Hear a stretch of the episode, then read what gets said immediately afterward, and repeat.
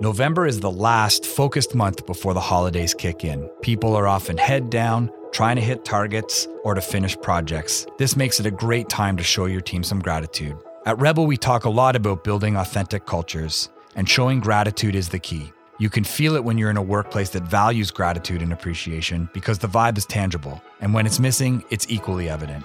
At Rebel, showing gratitude and appreciation is something that we've seen trickle through our business in ways we never would have imagined. It's worked its way through the organization right up to the customer, and from there to our bottom line.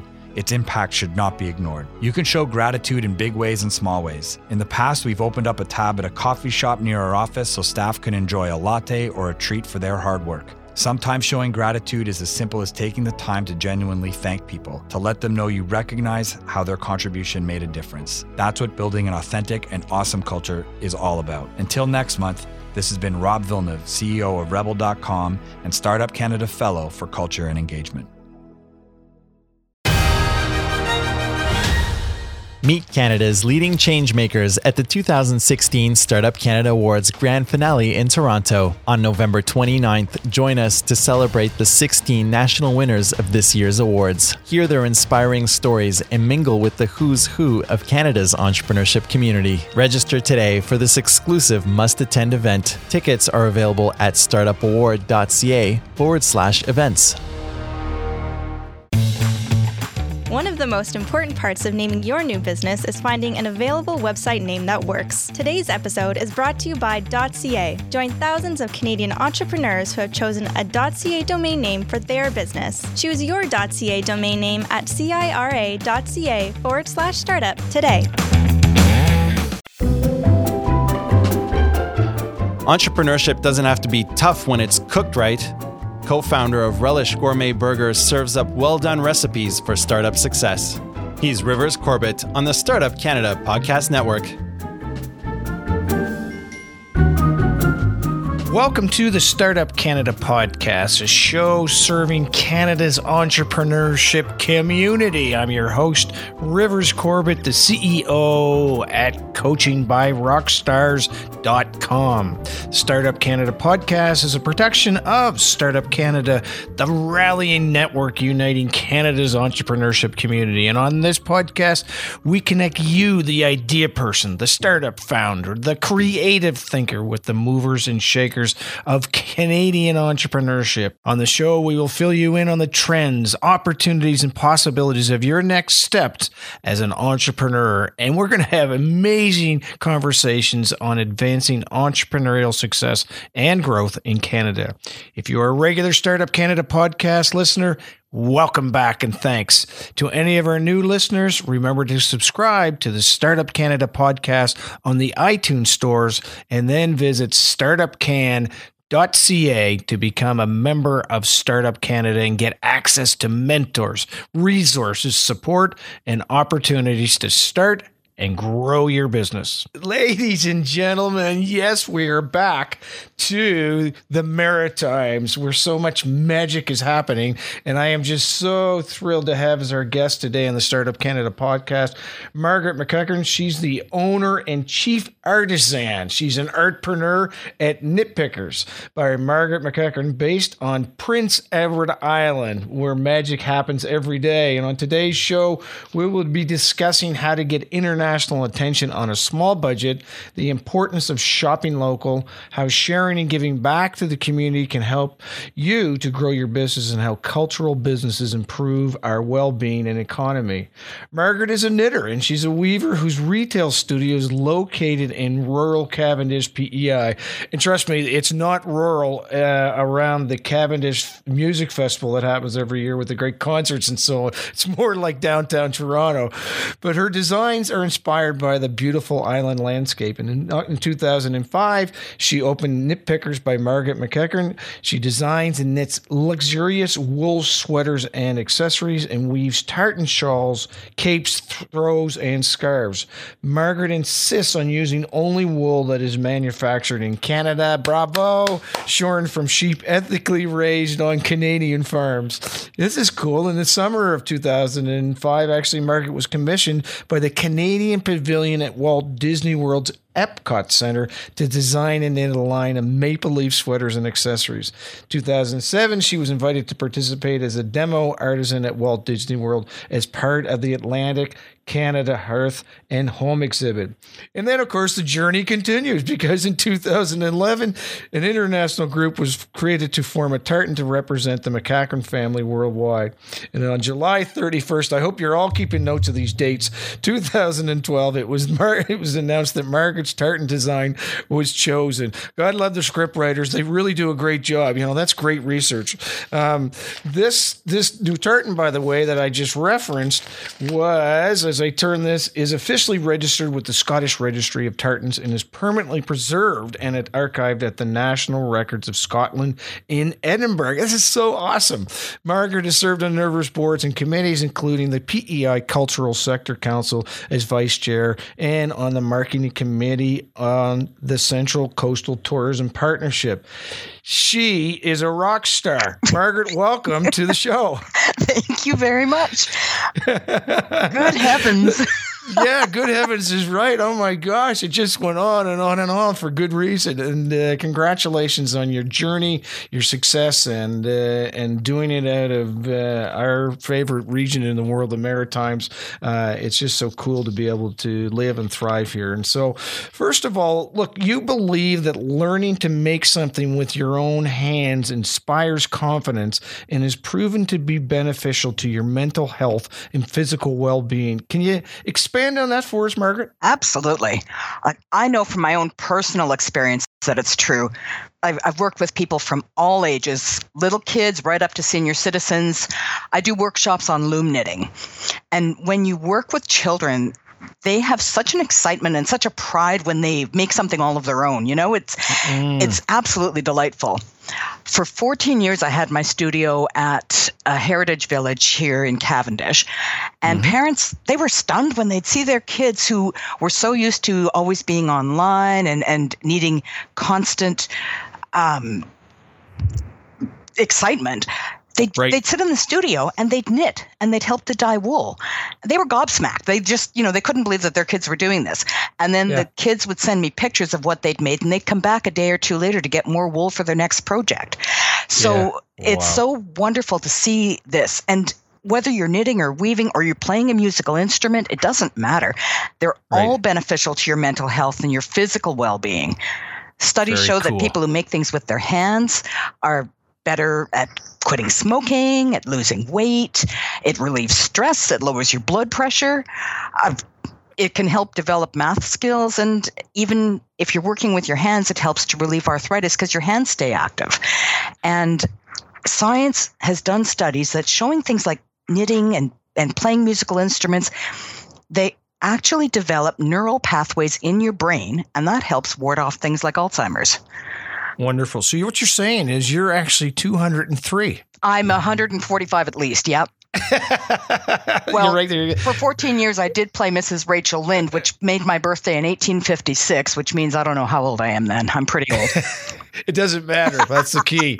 It's all in the head. I hate the That's word right. old. I love the word older. It's much better. So, are you originally from PEI? I am, yeah. My family, they were among the first group of Scottish settlers arriving here in 1772. Right. And then my father, he was working for the federal government, so we transferred to Ottawa. And then yes. from there, I moved to Toronto. And then from Toronto, I moved to Saskatoon, and then I returned back here in 2001.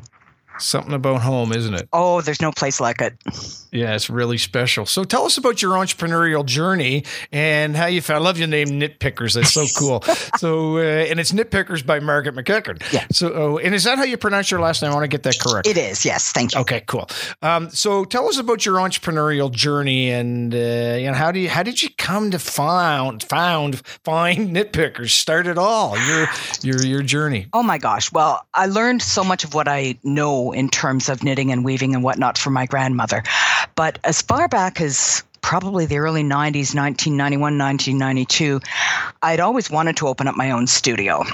And I came home to the island on vacation and I saw a listing, a real estate listing, and it, was a home and it had a little wee retail shop attached to it. And I thought, oh, oh, I want to do that. I really want to do that.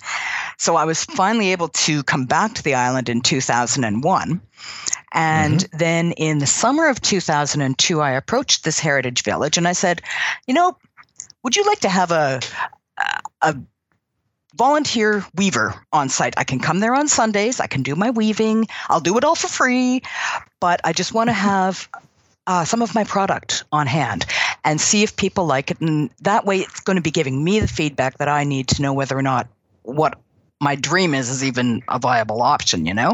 Right on. So then they said, free? Yeah, that's in our price point. So off I went and I put on the long skirt and the hose and the boots and the fancy hat. And I started to do my weaving on site on Sundays. And people seemed to like what I had. And at the end of the summer, someone from the village suggested I should audition for a role at the village. And I'm going, don't be daft, I don't act. But um, as fate would have it, so to speak, I the the funding for the position that I was working in came to an end right at the same time that the auditions for the following summer were taking place. So I auditioned and I ended up playing the roles of Rachel Lynde and Marilla Cuthbert for 12 years. And while I was doing that, I continued to weave and knit at the village. And I yes. ended up creating a studio there. And we had 14 artisans there. They'd all volunteer a few hours each week to do demos in things like basket weaving and wood turning and pottery and quilting. And that's sort of how the genesis of Knitpickers came to be. But it's funny when you when you laugh at the name. When I first was working to to set up the company and I wanted to call it Knitpickers, the powers that be said, "Oh no, you shouldn't call it that." That's very negative. And I yeah, loved it. Yeah. And it, it, I, it made me laugh, so I just kept it. Yeah, well, good for you. Well, I'm a firm believer that the key to success in business is zagging when everybody else zigs. So the first sign of success is the others didn't want you to do it. So good for you to keep doing that. That's very cool. So this Rachel character, uh, you know, this is an audience that's coast to coast. So uh, tell the tell the audience, and there's others that outside of the borders of Canada. What uh, who who is Rachel? um, Rachel Lynde is the opinionated outspoken mouthpiece out of the story of Anne of Green Gables. So she's the one who called Anne skinny and ugly and freckled and redheaded and in turn Anne said all sorts of nasty things about her too. And she was Marilla Cuthbert's dearest friend and they were polar opposites and they yeah, it was just it was fun. She, yeah, I bet it was fun. How great is that? I always thought it'd be the, one of the one of the coolest jobs. No, I wouldn't say coolest, but one of the easiest jobs in the world has got to be a member of the official opposition in government because all you got to do is wait for the government to say something and then just disagree with it. So your position as Rachel is exactly it.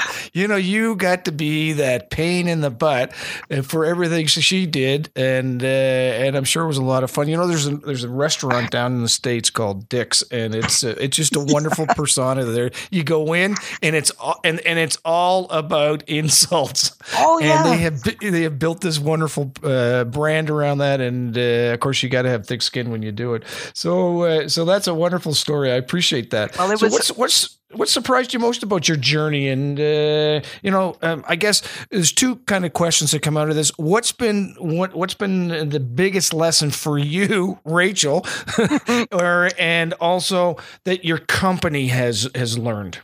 Well, when you're in business for yourself, life never stands still. It's always got surprises. It's challenging, so you can never stand still. And I guess my biggest lesson so far has just been to follow your instincts, to believe in in what you do, to believe in your skill set, in in terms of your knowledge, your experience, and don't be afraid to play in the big leagues. You're, you're not going to win every time. You're not going to win everything you try to go for, but if you don't try, you're never never going to win anything. So right for me, that would be the biggest lesson. Don't don't be scared to aim for the aim for the far wall. Yeah, I love it, and and to keep doing it. Yep, that's great motivation. So, how do you motivate yourself? Uh, I mean, there's you know that's there you if if uh, if if I, I I'm thinking anyway, you're like every other entrepreneur. You also got scars along with your journey.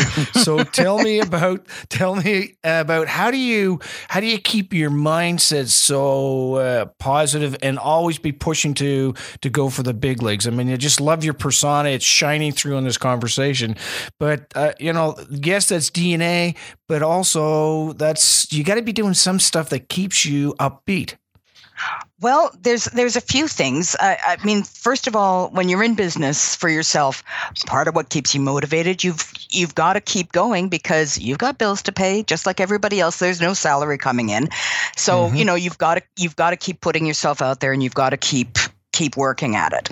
But I also love what I do, and yes. part of what I do the the rhythms of knitting and weaving too are also very very relaxing and meditative and almost yoga like. So it even when you're under a great deal of stress, you can balance it out with the work that you're doing and don't try to I was listening to one of your earlier podcasts and they were talking about life work balance. And yes, that really, yes. really resonated with me because there is no such thing. You know, there's yes. so many times I'm working into the wee hours of the morning and, you know, if I need to get a job done, I need to get a job done and and that's it. You do what you yeah. have to do. But as long as you love what you're doing and then besides river i can look out i can look out the window and see horses. So yeah. you know what's, what's wrong with love? that? Yeah. Well, well it's true. We talked about that life work balance and it's kind of like well i remember um, richard branson was i think the reference point somewhere along those conversations and it was all about he he always says i don't know what this what this life work balance is. To me it's all life. It's mm-hmm. play, it's work, it's driving in the car, whatever. It's just a part of your life. And uh, yeah, it's uh, it, does that mean that work isn't life? Well, I don't. Th- I think it is if you're not if you're doing what you don't love to do. Do, but if you love what you're doing, then it is definitely life along the way. Very cool. So let's kind of let's kind of pivot towards global. Okay. Uh, you know, you've received some great global attention, and uh, how did um, how did the partnership with Disney Disney World come about? Well, that was I would say probably my first really big success with Knitpickers, and my brother will never ever let me forget. He was instrumental in it. Nice. Uh, yep. he he and his wife they were taking the kids down to Disney World one Christmas, and they they phoned us up, my sister and I, and, and said, "Hey, you guys want to come along? Um, he was working for a firm that had been involved in developing one of the rides at Disney World. So they got a real discount on the family passes. And they were renting a house down there. So we had a place to stay. And besides, we were the two crazy aunts who'd go on the rides with the kids while they stood on the ground and drank the coffee, right? Yeah. So yeah, they right. said, You want to go? And I said, Yeah, sure. But I wanted, when I was down there, I definitely wanted to go and check out the Canadian Pavilion at Epcot. I just, I just wanted to do that. So I went in, I scoped things out, and they had gorgeous things there. But aside from the novel Anne of Green Gables, there wasn't really anything that intrinsically said Canada, that spoke to Canada. Right. You know, so I introduced myself and I had brought business cards with me and I explained the kind of work that I did. And the manager there, she said, Oh, you know, send an information package when you get home and a sample of your work. So I did and I didn't hear anything. And I tried phoning and I didn't get any answer. And I tried emailing uh. and I found out the boutique had closed. So I oh thought, goodness. okay, well, that was interesting. I had a good, I had a great vacation anyway, but that's sort of a dead end. And yep. then lo and behold, don't I get a phone call? And they, it was the head of the purchasing department, and they were looking for something that would feature maple leaves. They only wanted red and white and could I design something for them? So I said, yeah, sure. And I did. yeah, what are you? nope. Thanks for the call. exactly. So I, I designed uh, a lady sweater, a man sweater, a child sweater, a toque, a scarf, a ski headband, and I sent them down. And I thought, ah, you know, they'll maybe if I'm lucky choose one or two pieces. Well, I got a phone call, and they said, oh, we love it, we love it, and we want to order 96 toques and 72 headbands and like 55 sweaters, and can we have it all, you know, in tomorrow? Pretty much. yeah. And I said, the hardest thing I ever had to say. I said, no. You know, ah. it, it's me. It, it's me by myself. But I, yeah. what I did do is I said, here's what I can do for you. And they said, okay. So okay, lo and behold, I mean, I just worked my tail off, and I was I never wanted to see red and white wool again, but you know, it was it was really really something. And then after that, um, ACOA, the Atlantic Canada Opportunities Agency, they touched base with me and they said, would I share with them the name of my contact at Walt Disney World because they wanted to see if they could set up a showcase there for Atlantic yes. Canadian artisans at the Canadian Pavilion. And that's how I ended up down there doing demos in 2007. Wow, that's wonderful. And how long were you down there for in 2007? Well, it was just over the Christmas season. Yeah, but still, that's pretty cool. I know. yeah, I know. I've got a friend of mine who says that exact same thing. I know, and that is so cool. well, you know, let's kind of talk about that small budget international deal because you know that's that's pretty brave. That's pretty brazen for you to uh, to do that knowing the constraints that you had. It, was it really just that throwing caution to the wind and see where the heck this thing goes? Or was it or or or was there actually a little bit of calculation uh, as you uh, as you explored it? Calculation in terms of calculation in the sense okay um, if they if they order 100 or they order 12 you, you know kind of in your head or i can do it. I mean did you actually go through the process of of saying okay if i get it um, then that's going to be great because I know this is what my capacity is. Oh, absolutely. To, yeah, okay, I knew, so you had that capacity in your head. Yeah, I knew what, what I'd be able do. to accomplish, but I really didn't think that they would want to order everything. Of course not. You know, I thought they'd maybe choose one sweater and maybe yes. a matching scarf or maybe a matching toque and that would be it not yes, yeah. not three styles of sweaters and like the whole the whole gamut i didn't think that they would go for it that way. So yeah. I knew what my capabilities were. I knew what I'd be able to get done in a given period of time. And I knew that they were looking for product it was for their christmas season because otherwise woolies aren't really going to be selling in florida so right. you know i knew what their time frame was but yeah to to get that to get that response and then to have to say uh, no, can't do that.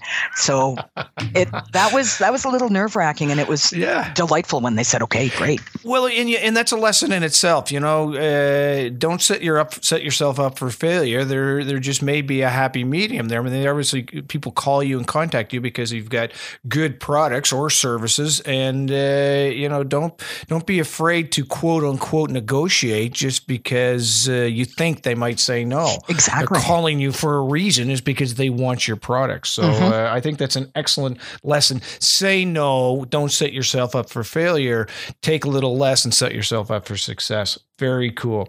Well, uh, on the other side of the equation, you know, there's this wonderful trek that you had, and uh, and of course the exposure that is given to your brand and so on. You're very passionate about shopping local, mm-hmm. and uh, why is that so important? To you and I gave the rah rah with regards to the wool from Canada and so on, and of course we have great wool, and it is, you know, I, I think we should be very proud of of the artisans throughout our uh, throughout our country but local. Tell me about local in your mindset.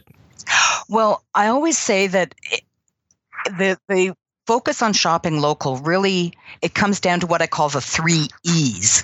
The environment, yes. the economy, and finally ethics. So ah. the first one the environment, that's pretty easy. If you're shopping locally, you're going to reduce your carbon footprint. You're not mm-hmm. transporting things from halfway across the world. Um, I'm not saying don't ever eat a banana because we can't grow it here, but Right. Look for the most part to make your food choices and your purchasing choices something that is local because it's going to be good for the environment. You're not going to be causing as much pollution. That one's pretty straightforward. Um, but then the second E, the economy, when you're purchasing, let's just look at food. When you're purchasing locally grown and locally harvested food, it's good for your community. The money is going to continue to circulate with the farmers and with the grocers. It stays within your community and therefore it ends up creating more jobs and more opportunities for more businesses and more opportunities for our young people. That's mm. so important to think about because we talk about the brain drain and we talk about the the kids moving off island or moving away from the Maritimes and heading out west or off to Toronto. We've got to look at ways that we can keep the young people engaged and wanting to be doing business here. Right on. The last right one on. is an ethical choice. And from that one, we've all heard the horror stories about working conditions in clothing factories overseas and cheap disposable fashion. But I mean, our our closets they're jammed full of clothes, and we always say, "Oh, I never have anything to wear," you know. But it's true. So, it is you know, true. I know. so you know, off we go to the local bargain hunter spot again, and we try to find some more clothes to wear, and then maybe it'll last one or two wearings, or maybe it'll last a season, and then we throw it in the garbage, which brings us back to the environment again. And mm-hmm. you know, if we were to look as a community, as a member of I'll call it the human community. Mm. They, what kind of an impact are those decisions making? If we don't support the businesses, the big businesses that are using child labor factories overseas, if we don't support them with our money, they will stop doing those practices. Mm-hmm. They they do mm-hmm. it because it's cheap and because people buy it. They're going to buy, right? Yep. Exactly. So if they don't, if we don't buy it, they won't do it. So, mm. for instance, personally, I used to use a, a, lovely merino wool that came from Ontario. And that company has since moved their wool production to Turkey. Now, you know, why would you move it to Turkey? that doesn't seem to make sense economically.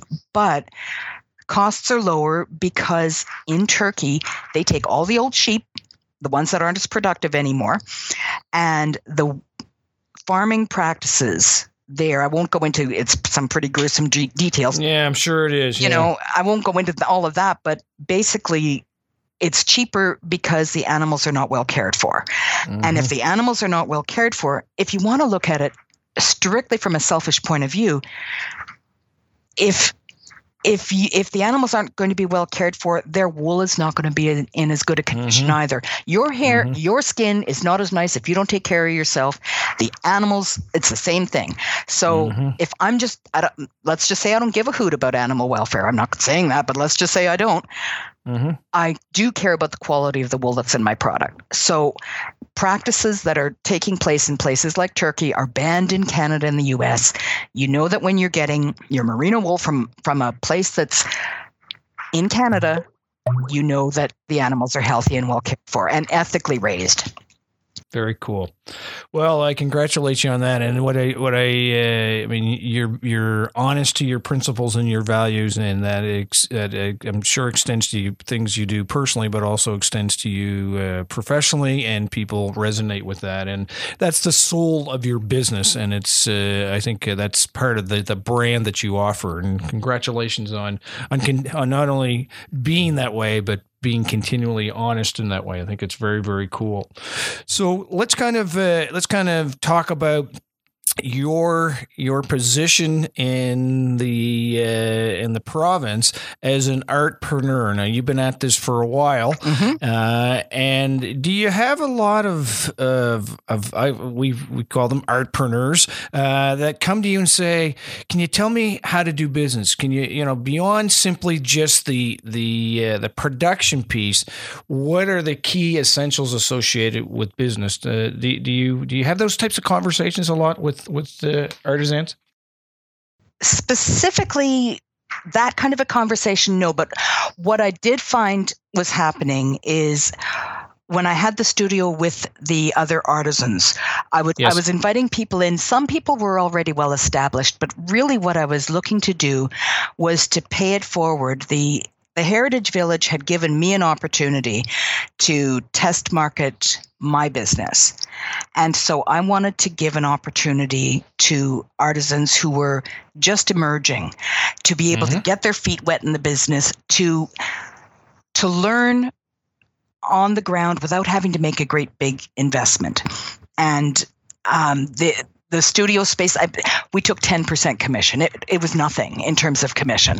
So really they, it gave them an opportunity to learn the ropes and ask questions. And there's a, a an amazingly wonderful group of people here on the island where people they they share their knowledge. And so we're not adverse to having people come to us and say you know how do you do this?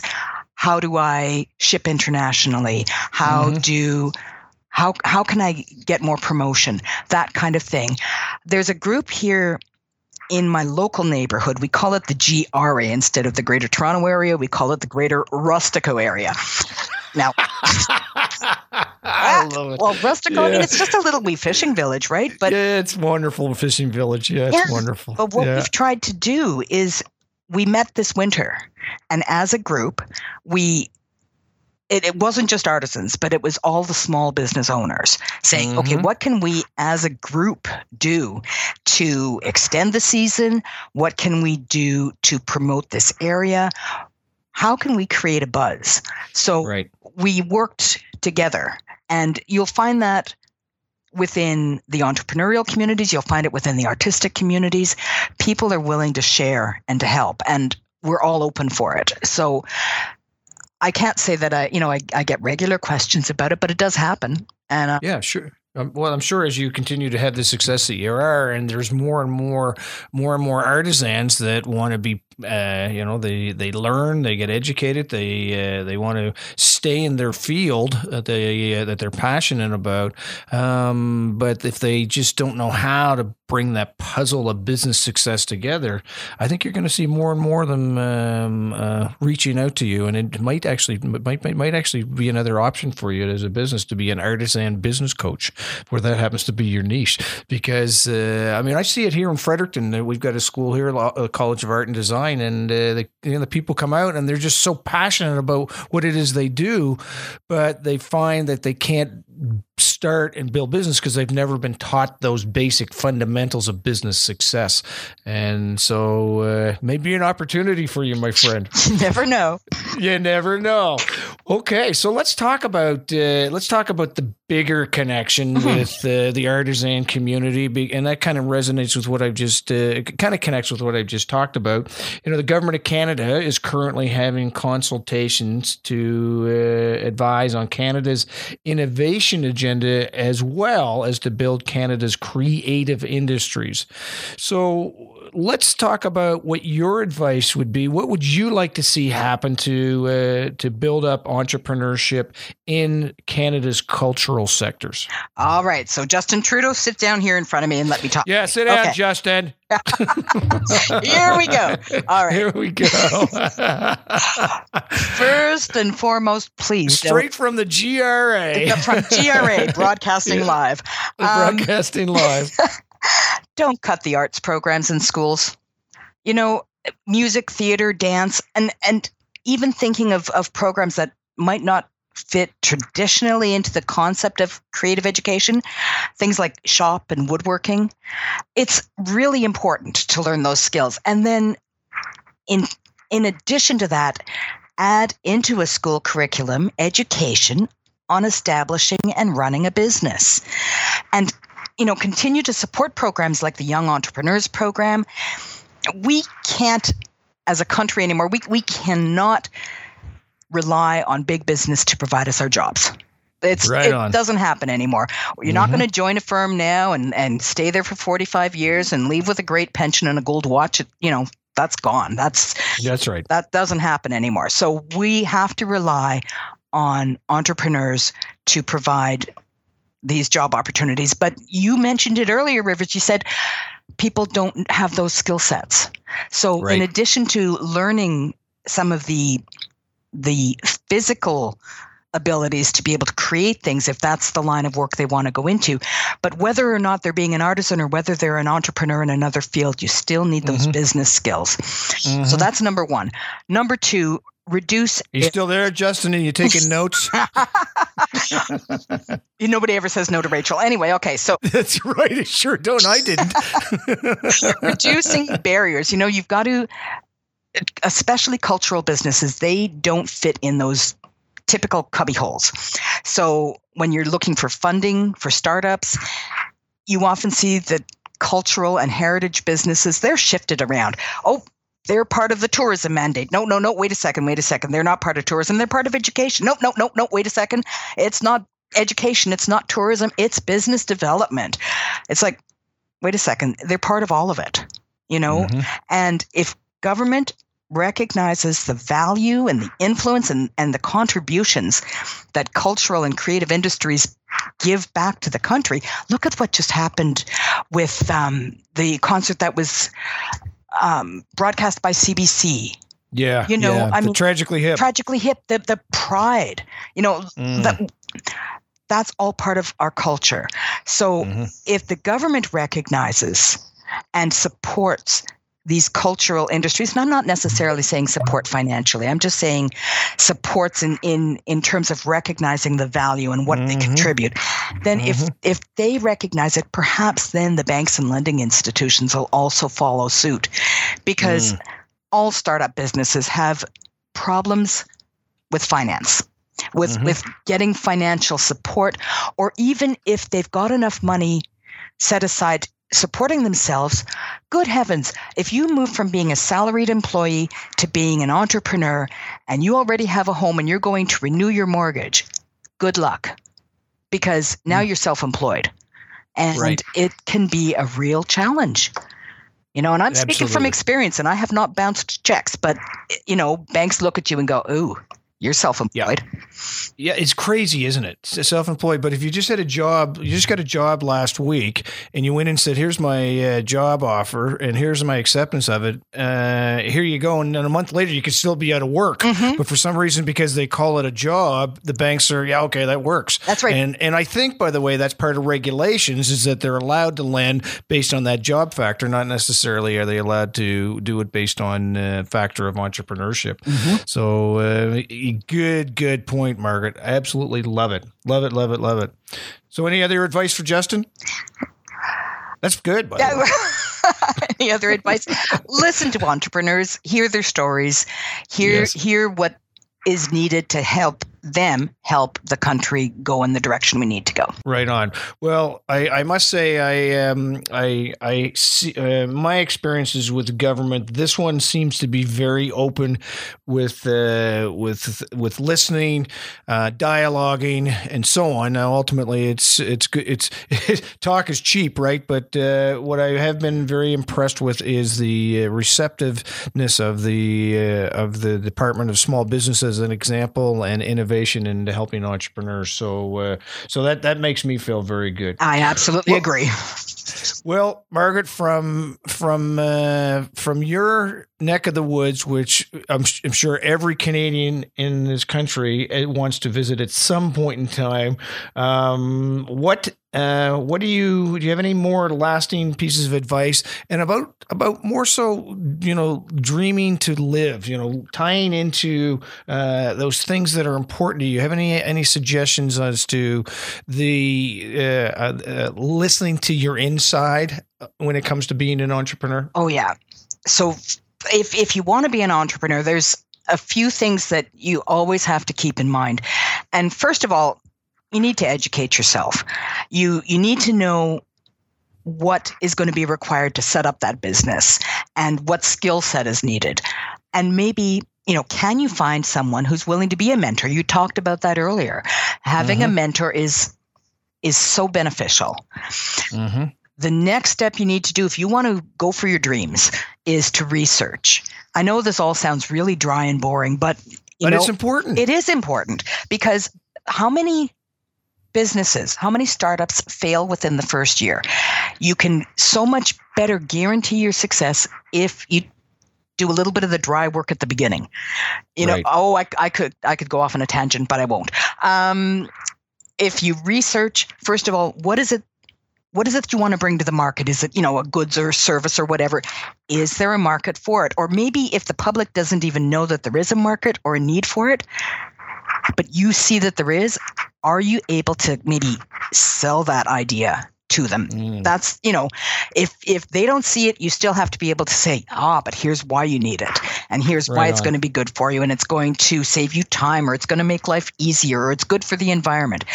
So what's your niche? And then look at what your costs are going to be, what your overhead is. Do you need to rent space? Is it something, you know, can you be a mobile business or can you be a home based business? How much money do you need to survive initially and to help grow your company? But in the meantime, how much money do you need to set aside to have your day to day living expenses met?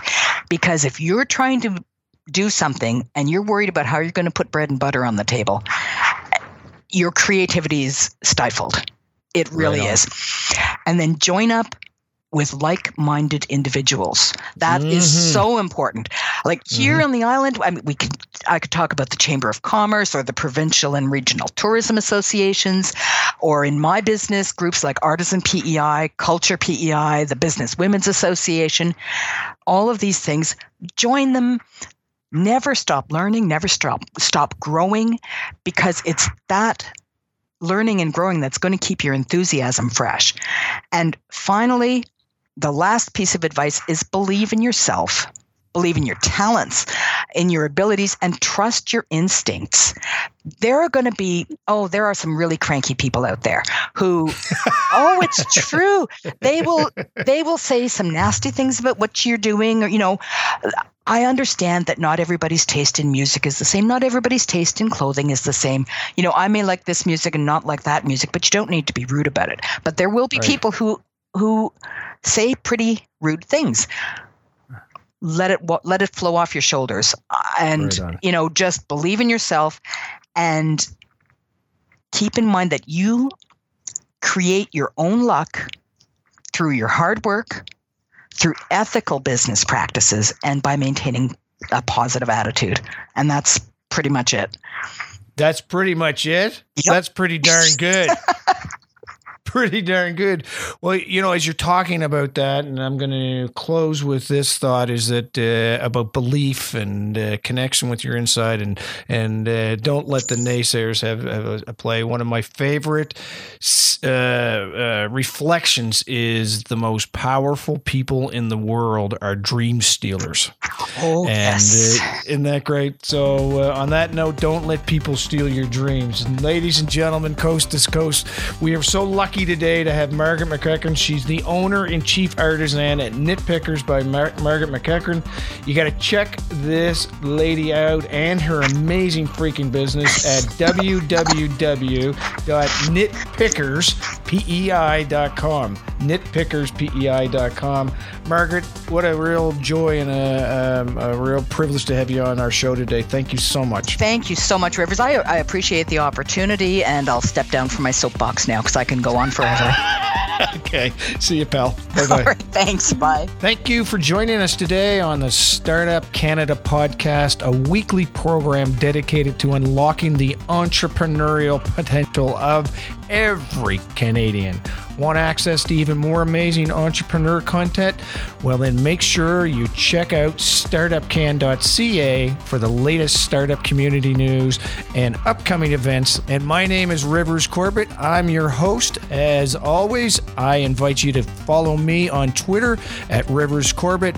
I do the same thing with conveying all kinds of cool ideas and uh, conversations with entrepreneurs around the planet to help you guys have super success. Until next week, I'm Rivers Corbett, leaving you now with a sneak peek of next week's episode. Can you talk about for the entrepreneurs, the startups that are on this call and they're coast to coast, you know, some of the the, uh, yeah, the top two lessons that you might have learned along the way, specifically relating to products strategy and from a small business perspective?